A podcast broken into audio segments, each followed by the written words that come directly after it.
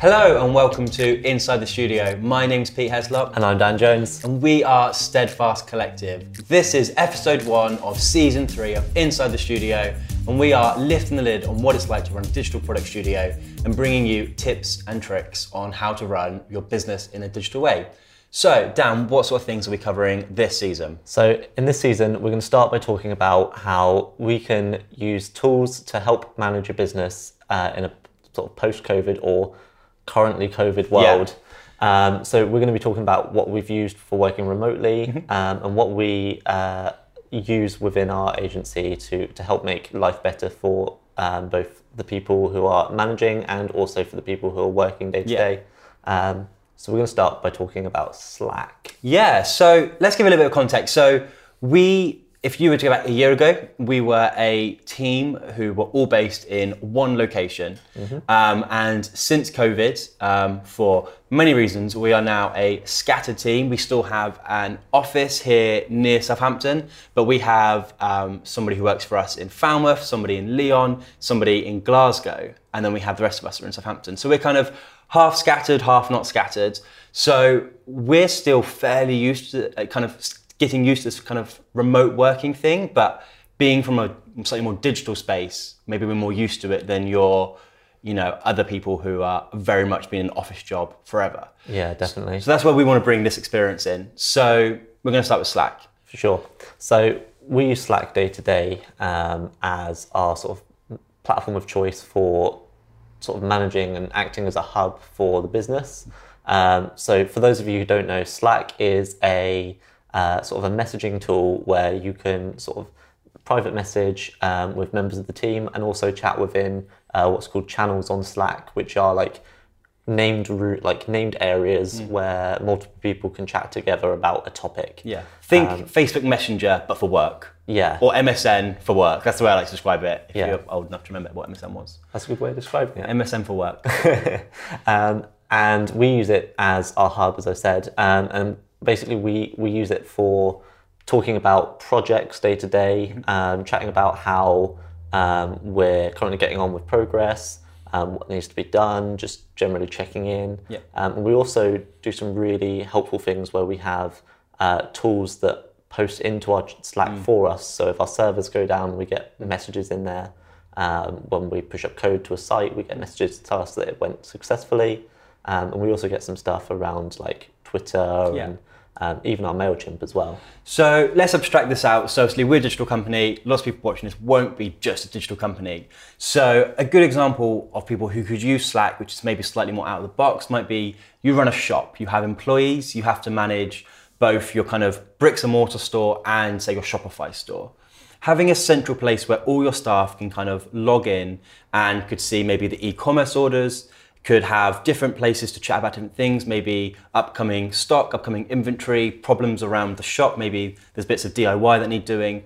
Rather than kind of having scattered emails everywhere, you could almost have all your team congregate in one place. Even if it's not in real time, it could be over the matter of a week.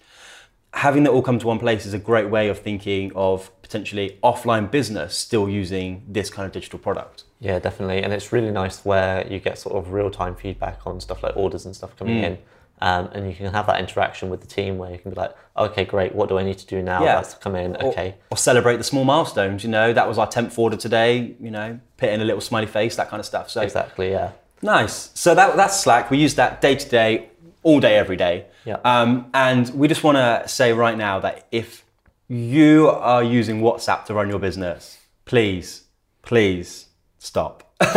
please pick up something like Slack, Microsoft Teams, something along those lines, because in our opinion and in our experience, using something like iMessage or WhatsApp to run your business with your team members is just really negative towards their mental health. They can't turn it off. You know, if, if, if your pictures of your kids and your family are being mixed in with work reports and stuff, that's no fun for anybody.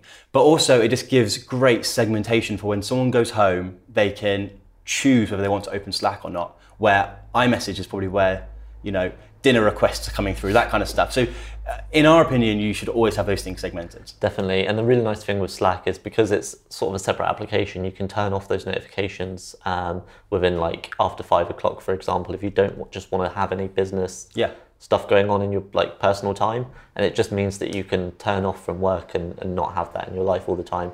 So yeah, definitely consider switching. Yeah.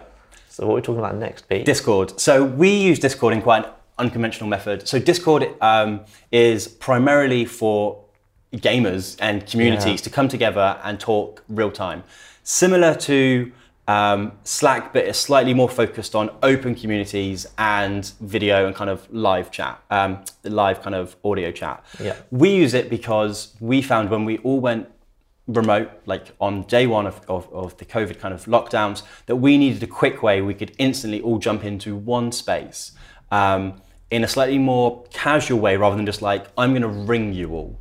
Um, and Zoom was kind of doing half the job, but ultimately we didn't, it wasn't quite fulfilling the need. And the beauty of having a Discord voice channel means you can literally just pop in something like Slack and be like, when you're ready, let's meet in Discords, and people can kind of come and go as they like. And essentially, it's an open telephone line between everybody there. Yeah, I think it's really important that we have both because Slack feels sort of really business focused, and yeah, you can have like private messages and stuff on there, um, but it feels really like more focused on the day to day and getting stuff done. Whereas Discord we treat very differently, and we use it very much as like almost like a water cooler, um, where you can sort of congregate together, and you don't even have to really be like talking about anything in particular. Yep. But you can just jump in a voice channel with people, and if you're working remotely, it's nice just to be able to spend sort of time almost just in the atmosphere of having other people around. Yeah.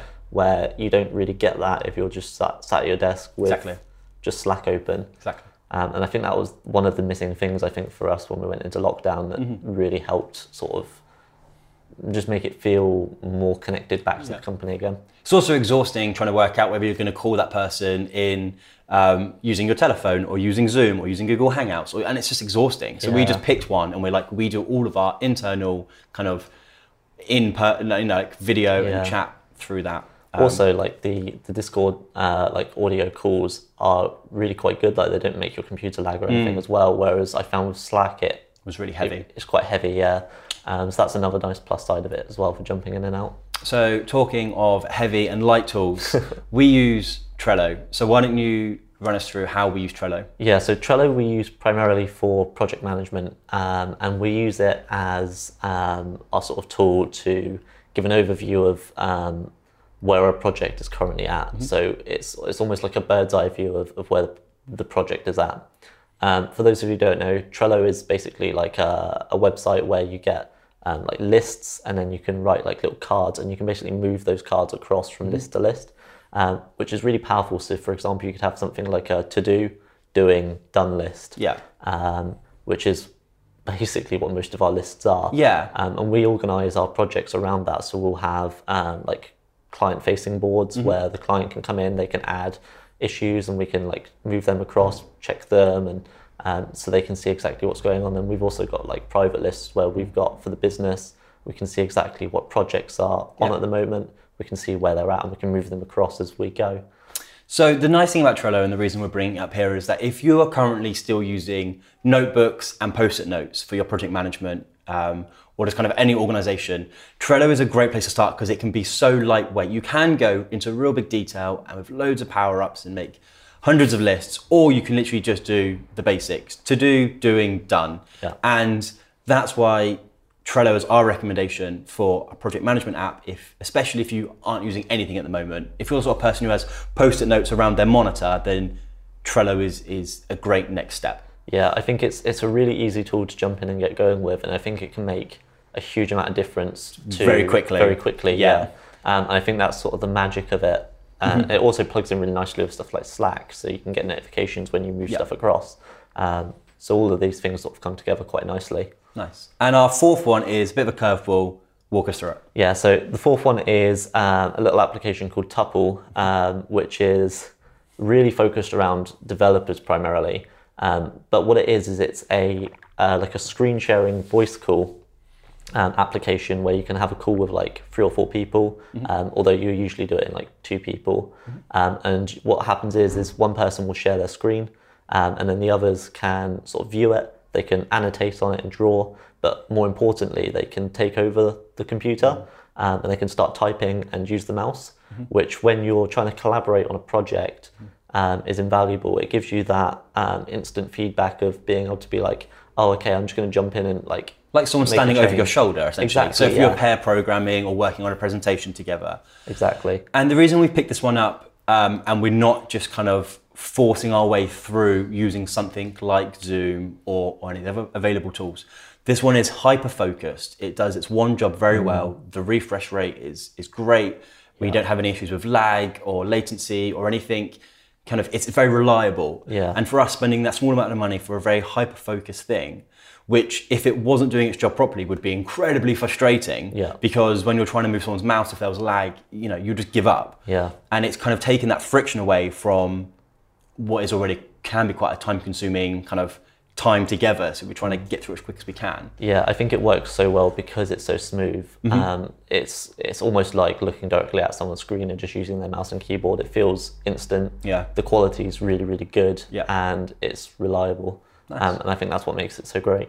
Nice. So what we'll do is in the video description we'll, we'll pop all the links down to these things. But ultimately we've got slack for kind of your internal communications. We're using discord for live chat and kind of having voice channels so we can talk more freely. Um, we're using Trello for our project management, and it's a great place to get started. And then we're using Tuple for kind of pair programming and that real intensive um, pairing of projects. Yeah, exactly that. Anytime you need to collaborate and work on something together, um, Mm. and it could be that you're working on even something like a PowerPoint or even like a Word document or Yeah. something, you can both jump in and start typing, and it's it's great for that as well. Nice. We really hope you enjoyed this episode of Inside the Studio. Um, it's great to be back for season three. We really hope you did enjoy it. Um, and we're going to be back next Tuesday with another episode. Um, in the meantime, if you have any tools uh, you think that we should check out, um, then do let us know them. Reach out. You can reach out via Twitter, steadfast underscore UK. And you can subscribe in the normal places, um, whether you get your normal podcasts or on YouTube. Yeah, Fab. excellent. We'll see you next week. See you soon. Cheers.